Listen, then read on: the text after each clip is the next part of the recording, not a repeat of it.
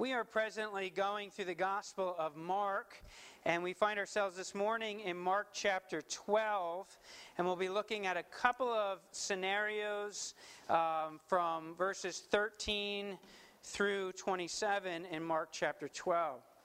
And I was just thinking as I was uh, studying through the scripture um, how much we sometimes underestimate people.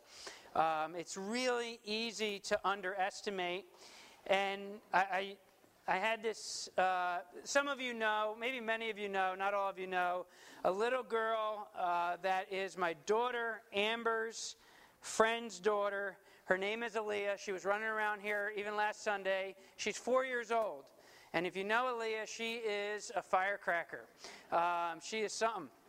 So over Christmas time, Aaliyah received a toy doll. I won't say what kind of doll it was in case, you know, Sean got it for Christmas or something, and, you know, I don't want to offend him. Um, but uh, her dad, uh, David, my daughter Amber, just thought this doll was not really appropriate for a four year old, or maybe didn't send the right message for a four year old. Um, so they, they told her at Christmas time, listen, listen, honey, you, you're, you're not going to have this doll. And they took it away from her, much to her dismay, of course. But you know, Aaliyah got all kinds of other things. I mean, a lot of stuff uh, during Christmas time, loads of stuff, probably too much stuff. And you know, the, the assumption is that since she got so much, so much other stuff, and because she's four, of course, she'll quickly move on and forget about it. Um, so, uh, another little piece of this story is um, we recently got a, a free Google Mini through a uh, subscription that a music sub- subscription Cheryl has so that the government can spy on us. No, I'm not kidding. That's what Fran told me, anyhow. So we got. Um, a, a, a, Google Mini, and, and after New Year, all the family was over, and Aaliyah was there, and we're kind of playing with the Google Mini, and like, because you got to say, hey Google, or okay Google, hey Google, and ask it all these silly questions, just all these questions, and everybody's like, hey Google, hey Google, hey Google, and, and she, it responds, uh, and, and it, apparently Aaliyah saw a little window of opportunity here. Um, and she's sitting quietly playing. She's just sitting playing. We're like, hey, Google, hey, Google, hey, Google. And when there's a pause in the action, she looks up in all seriousness in her squeaky little four year old voice, says, hey, Google, how do I stop people from throwing my Christmas presents away?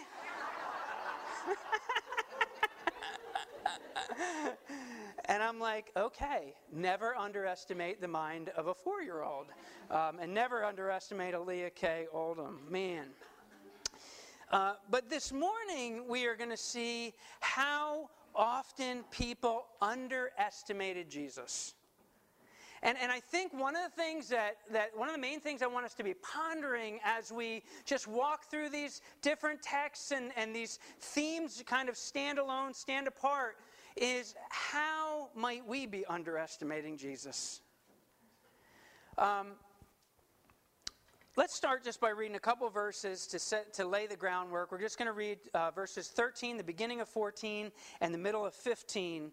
Um, Mark 12, 13.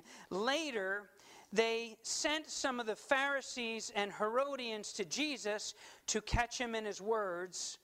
They came to him and said, Teacher, we know that you are a man of integrity. You aren't swayed by men because you pay no attention to who they are, but you teach the way of God in accordance to the, with the truth. We'll pause there and we'll just jump to the middle of 15, and it says, But Jesus knew their what? Hypocrisy. Jesus knew their hypocrisy. Jesus is living here in this Mark chapter 12 in the final days before, on the front side of the cross and the resurrection. He's in Jerusalem for the Passover. Uh, opposition is mounting. And his opponents are trying to press in, and here we see them trying to get him into trouble. And they're doing so by asking him insincere questions. Insincere questions. Their, their, their questions and their hearts don't align. And it says that they are attempting to catch. This is actually a hunting term. Some of you might appreciate that. As a hunter, snare his prey um, to catch Jesus in his words. They're trying to trap him.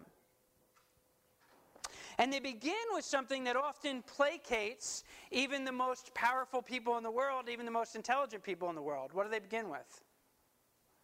Flattery. Flattery. And, and they do it in such a way where, ironically, they, they basically flatter him by telling him he's, he's not easily flattered, right? That, that he's not swayed by, by men, he's not swayed by the opinions of men. It's kind of like it's kind of like if someone uh, strokes pride by telling you how humble you are. You know, oh brother, sister, you're so humble, and you're like, oh, thank you. so, so they're they're they're flattering him by telling him he is not swayed by the opinions of men. But the problem is with their approach is that Jesus is not like the rest of us insecure. Because he has no broken ego to speak into. Right? That's what flattery does. It speaks into your broken ego. But Jesus, on the other hand, is 100% secure in his identity in God. He knows who he is. So he doesn't need other people to stroke his ego. He knows who he is with God. And, and, and, I think that because of this, Jesus sees clearly. He immediately knows their hypocrisy, which means they're acting, they're wearing a mask. And I think just, again, a little bit of a side note is that we too, when, we, we, when we're finding our identity in who we are in God, that we are created by Him and for Him, that, that we are forgiven and restored and made new, a new creation in Christ when we come to Him in faith and repentance, that, that, that we are his children, adopted into his family, that we are commissioned as his representatives, his ambassadors in this world, when we say, God, you tell me who I am. And that's where I'll form my identity. That is where we begin to free ourselves from being swayed by the opinions of men. And I'll tell you, you desperately need that. And I desperately need that. You desperately need to be freed from being swayed by the opinions and the fear of men. And the only way you do that is by finding deeper and deeper and deeper who you are in God, who God says you are. And then I'm not swayed by the opinions of men. I can respond to life more clearly.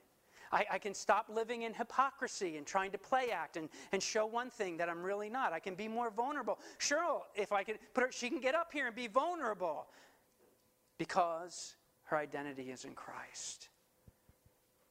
It's an identity issue.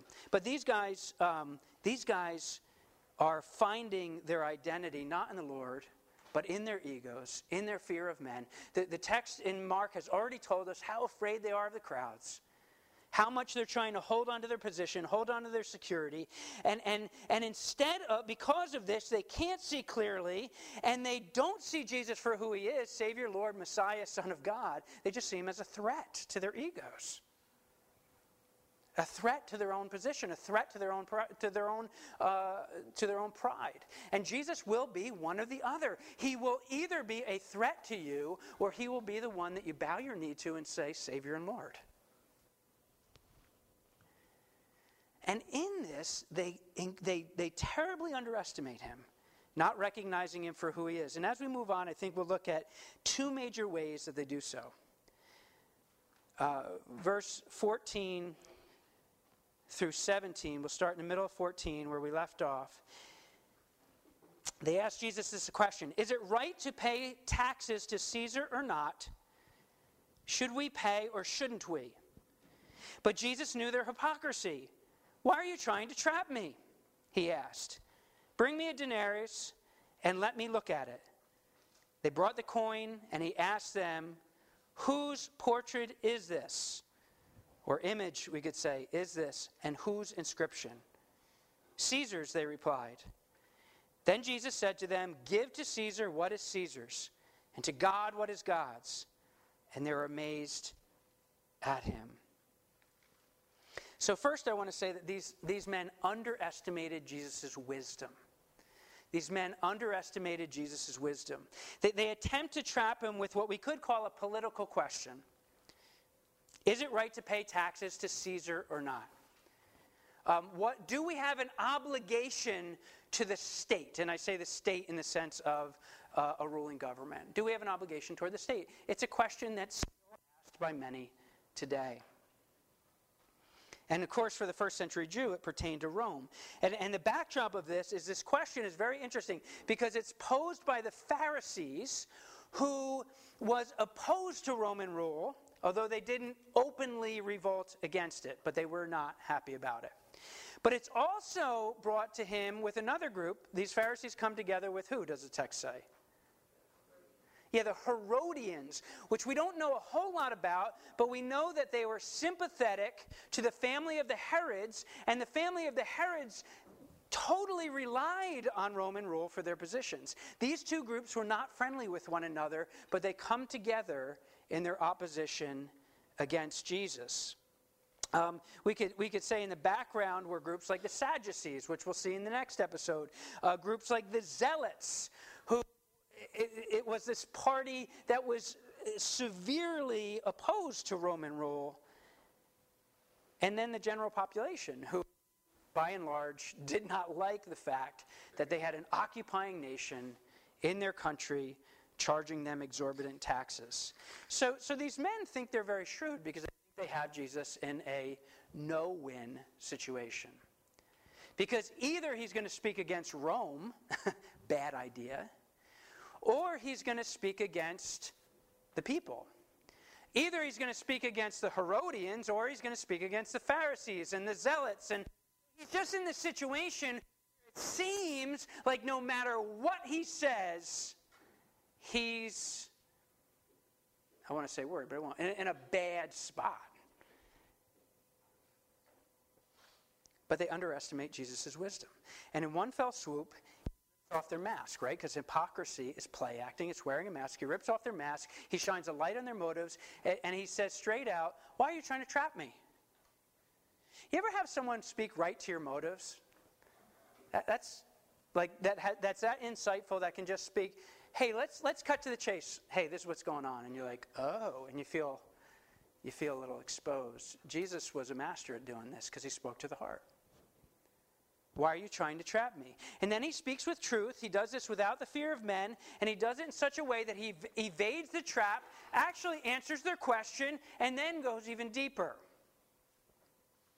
He, he asked for a Roman coin, which what's interesting is we're not really sure how quick they got this coin, but a lot of people believe that they just kind of went and who, has got a coin? Who's got a, they're in the temple of God, which you can only use Jewish money. And someone's like, oh, oh here, I got a Roman, I got a denarius, I got a Roman coin.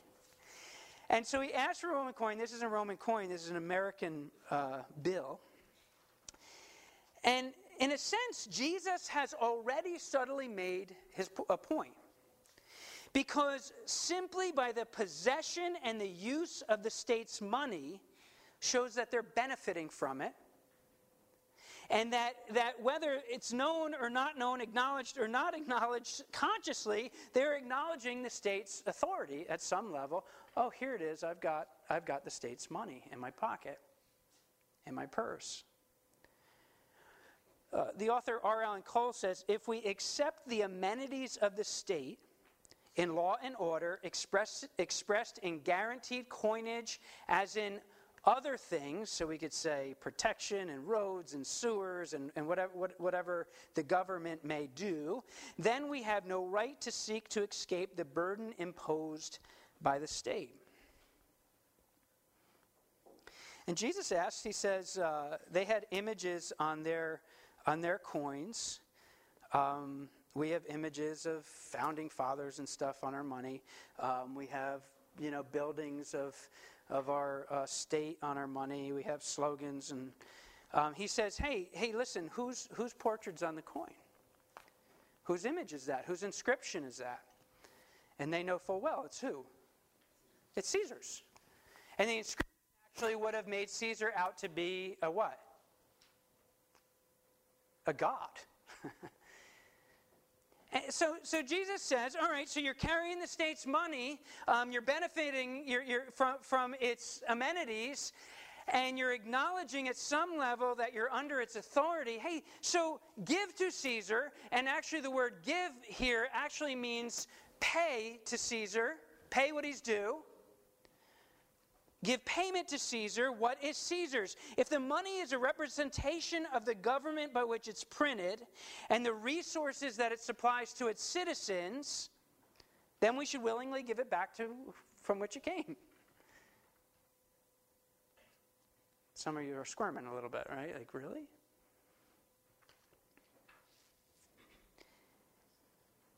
We should give it back freely instead of instead of so deeply identifying ourselves with it.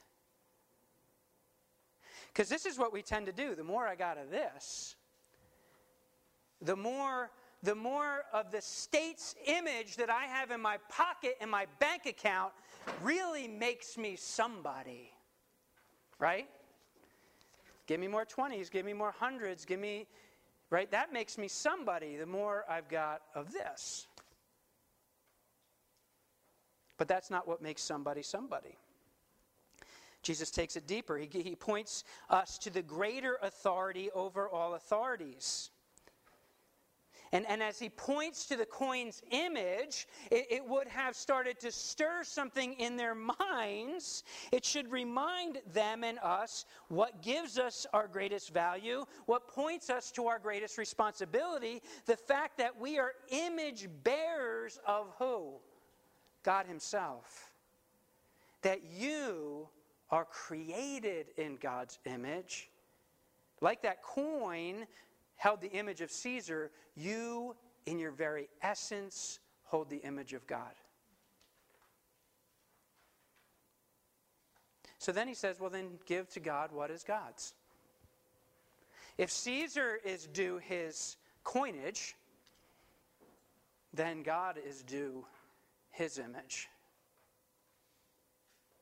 Donald English writes We know ourselves to be made in the image of God, and that our commitment to Him is the only absolute commitment that can be expected of human beings.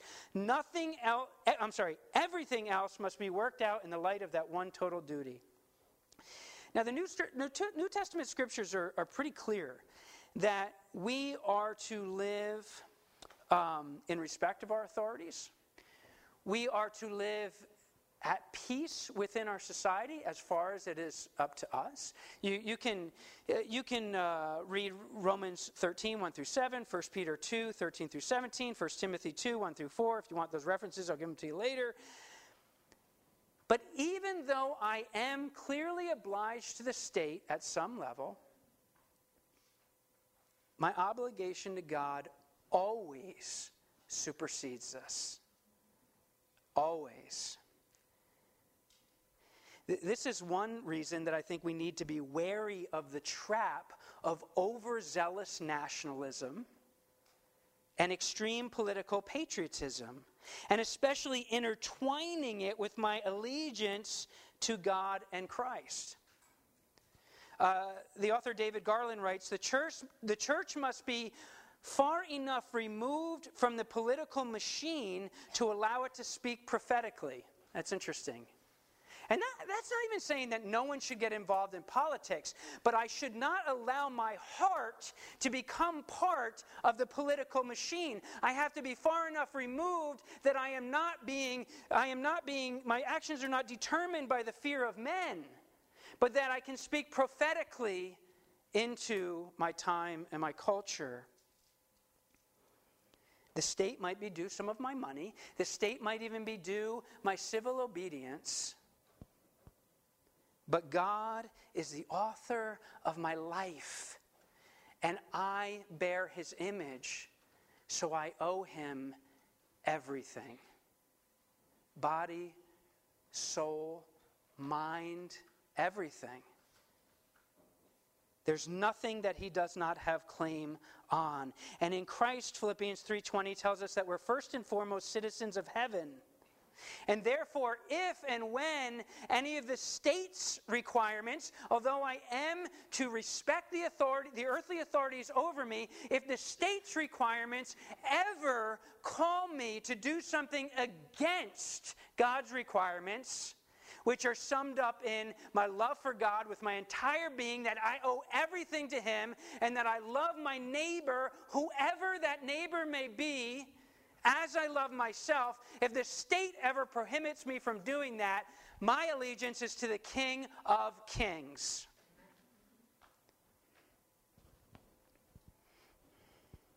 Peter says in Acts 5, 529, we must obey God rather than men. These men grossly underestimated the wisdom of Jesus and therefore the wisdom of God Himself. And we could ask are, are, we, whose image are we living for? The image of the coin, the image of the bill? Does this make you somebody?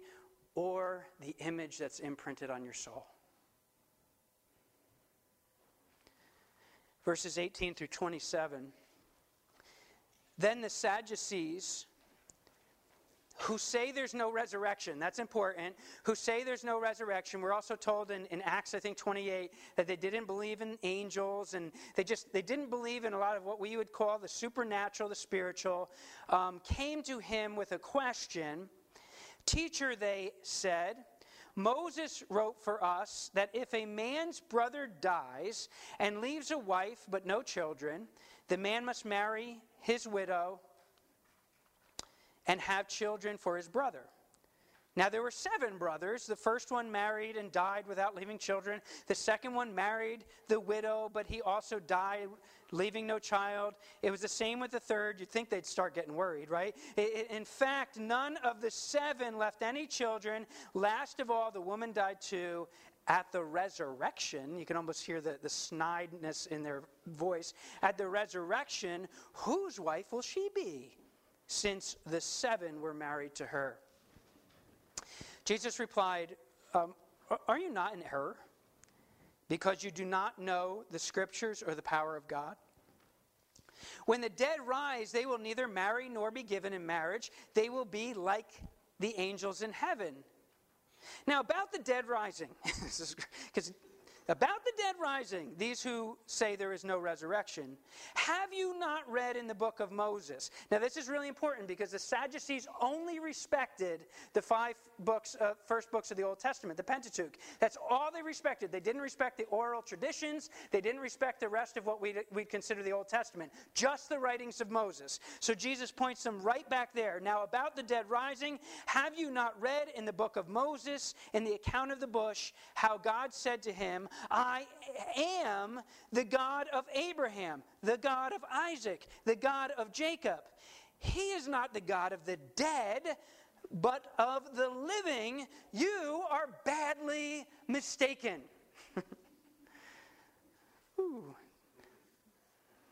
Jesus isn't mincing any words.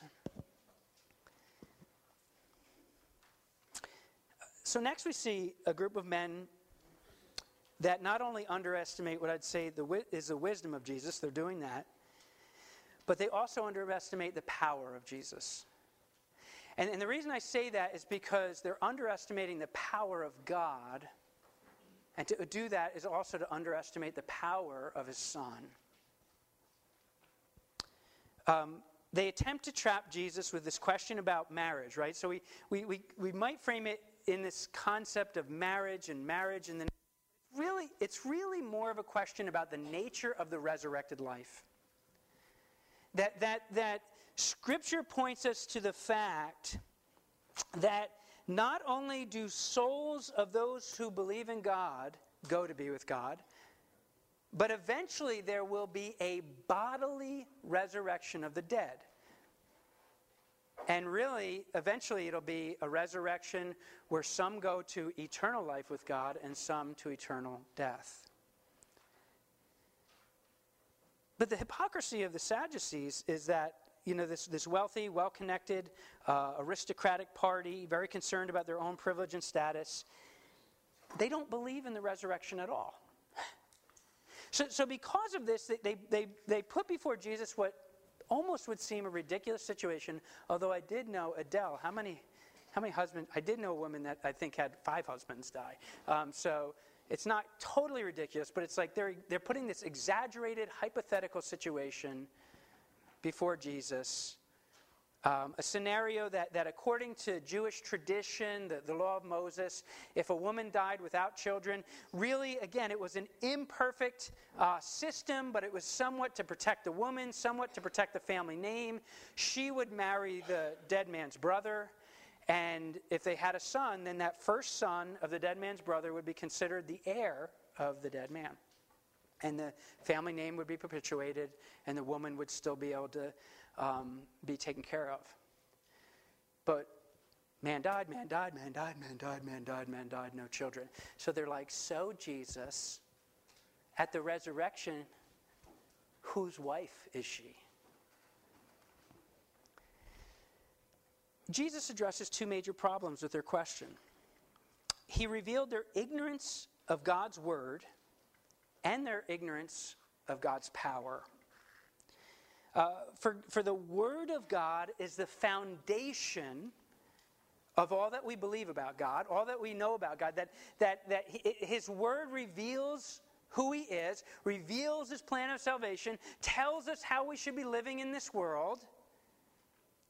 It's the basis of all truth that, that flows uh, for the believer in this life and as we look forward to the next. But the Word of God cannot, this is really important. So if you, the Word of God cannot stand apart from the power of God. If it's just the word, it's lifeless. It's just stuffy religion. It's, it's hopeless. But the Word of God has to be joined with the power of God. For the power of God is what brings all his word to reality. The resurrection, in one sense, you get, Jesus, you get the sense that Jesus is saying um, it, it should be a foregone conclusion. Jesus becomes the first fruits of the eternal resurrection when you know the word and the power of God. And the resurrection, he clarifies with them, and we don't have a whole lot to, to make a whole big doctrine about the afterlife here. But, but he says, hey, listen, it, it's, in a sense, he's saying it's not just a continuation of life as you know it, just with a little, a little nicer house and golden streets. And it's a completely different life. It's a completely new life. In fact, you will be like the angels. He's not saying you will be angels. In fact, the, the, the, well, in the epistles it says, Don't you know that you will judge angels? Like, let your mind wrap around that. We will be of a higher order of the angels because the angels are not God's children. You are, if you trust in Jesus. But you'll be like the angels in this relational aspect. And it seems that even marriage is something for, for this time, that, that, that intimacy of a good marriage physically, emotionally, spiritually, mentally, that, that intimacy of a good marriage really just gives us a taste and a glimpse of what will happen for all of us as we have the resurrected life with God.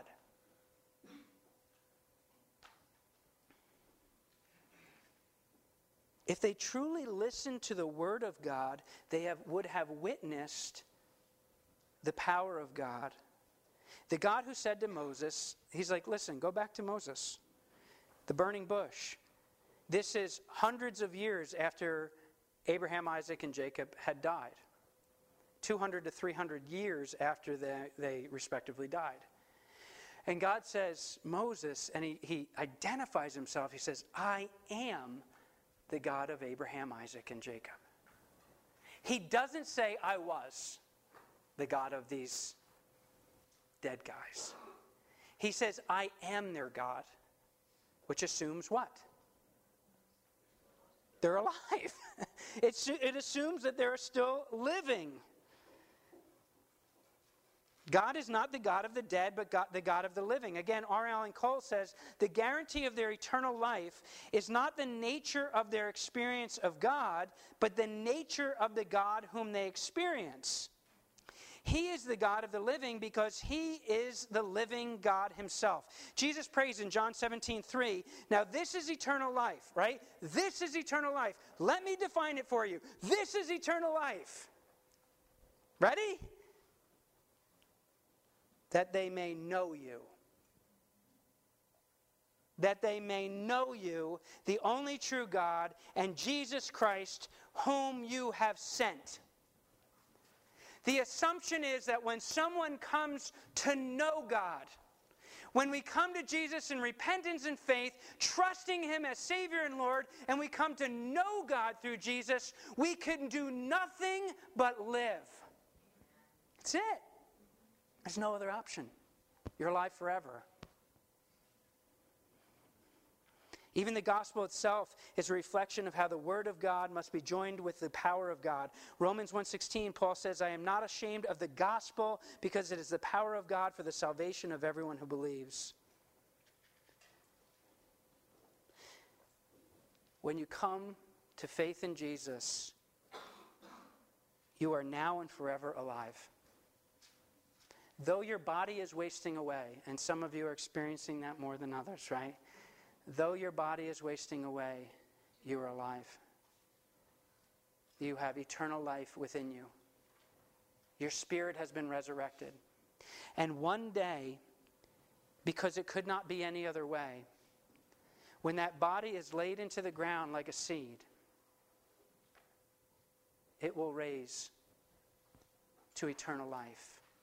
Unlike the body you're experiencing now, but a body nonetheless. Because the power of God will bring eternal life to the body according to the Word of God. You say, isn't this, isn't this the marriage that we see even in the beginning of creation? That God spoke His Word and there came life from nothingness? That He created mankind from the dust and breathed life into His nostrils? It, isn't John, John Phillips says a God who created galaxies is not a God to be stopped cold by the fact of physical death. It is no more remarkable that we should live again than it is that we should live at all. So, about the resurrection, he says to these guys that just had no, no hope of it. So, to wrap up, I think one thing that's really beautiful that we see, and, I, I teased this in the beginning, is that Jesus doesn't, doesn't just talk to this, right? He does talk to minds. I, we don't want to throw our minds away. He does talk to minds. Um, he certainly doesn't speak out of the protection of his own fragile ego. He speaks to this for those who will have ears to hear. He speaks to hearts. And I think it's a really, really important lesson for us if we think about application. We think about how Jesus, you know, I mean, we, we've got a lot going on with, you know, respect of earthly authority, respect of God's authority, the resurrection of the dead, life eternal, how different that will be, a completely new life. But, but we see how Jesus interacts with these men and he listens to their questions, but he doesn't just answer their questions. And he doesn't just speak to the mind, he speaks to the heart. And I think that, you know, we need to be having conversations with people. We need to not just shrug off people's questions and people searching and, and people, we need to be talking about what is this God of the Bible? Who is this Jesus? Is the Bible true? But as we're doing that and you're driving in your work truck or you're at school or, or you're doing homework with your friends or, you know, you're, you're at your, you know, family reunion with your uncle, with your, you know, I'm not going to say Joe. I always want to say Joe. Your Uncle Phil. And they're like, you know, don't just hear the questions. Don't just hear the logic or the things that people want to trip you up with. Listen to the heart. And by the power of the Spirit of God, in His timing, with His gentleness, His thoughtfulness, speak to the heart. And then finally, let's remember how these people underestimated Jesus in His wisdom and His power. Where might we be doing the same? You know, sometimes I think we just think we're outwitting Jesus. Like, like Jesus, I, I can kind of sin and grin, and that'll have no effect on my life. Now, he still loves you, but it has effect on your life. Like, you're not kidding him, you're not fooling him. Jesus is no fool. He knows what's good for you. He knows what's harmful for you. He is one of amazing grace, amazing mercy. But don't kid yourself. You're not outwitting him. Uh, uh, do you think that your logic of how you should handle your life supersedes his wisdom? His commands. Well, you know what? I know what your word says, but you know my my circumstances. If you only know how complicated they are and how unique they are, and they're, they're unique to you, but they're not that unique. And Jesus knows what he's doing. He's infinitely wise. Am I living to, for the image of the coin or the bill? Or am I living image marked on my soul? And, and am I relying on the Word of God with the power of God? Not, not just some false God of some powerless religious book. There's all kinds of those in the world. But a God who raises the dead unto eternal life, now and forevermore. Am I expecting that power to break into the natural world? Am I expecting the combination of that word and that truth to manifest itself in my weakness? Because that's what I need. Because I'm weak and I'm broken. And I need to know that there's a God that speaks truth into my life with power and that it can manifest itself through my weakness. And He can show beauty and life in spite of myself. Hey, Google, how do I stop people from throwing my Christmas presents away? Maybe we should pray, hey, Jesus, please help us to stop underestimating you. Hey, Jesus, please help us to stop underestimating your wisdom. Please help us to stop underestimating your power. May we expect it in all your goodness and strength to manifest itself in our weakness. In Jesus' name we pray. Amen.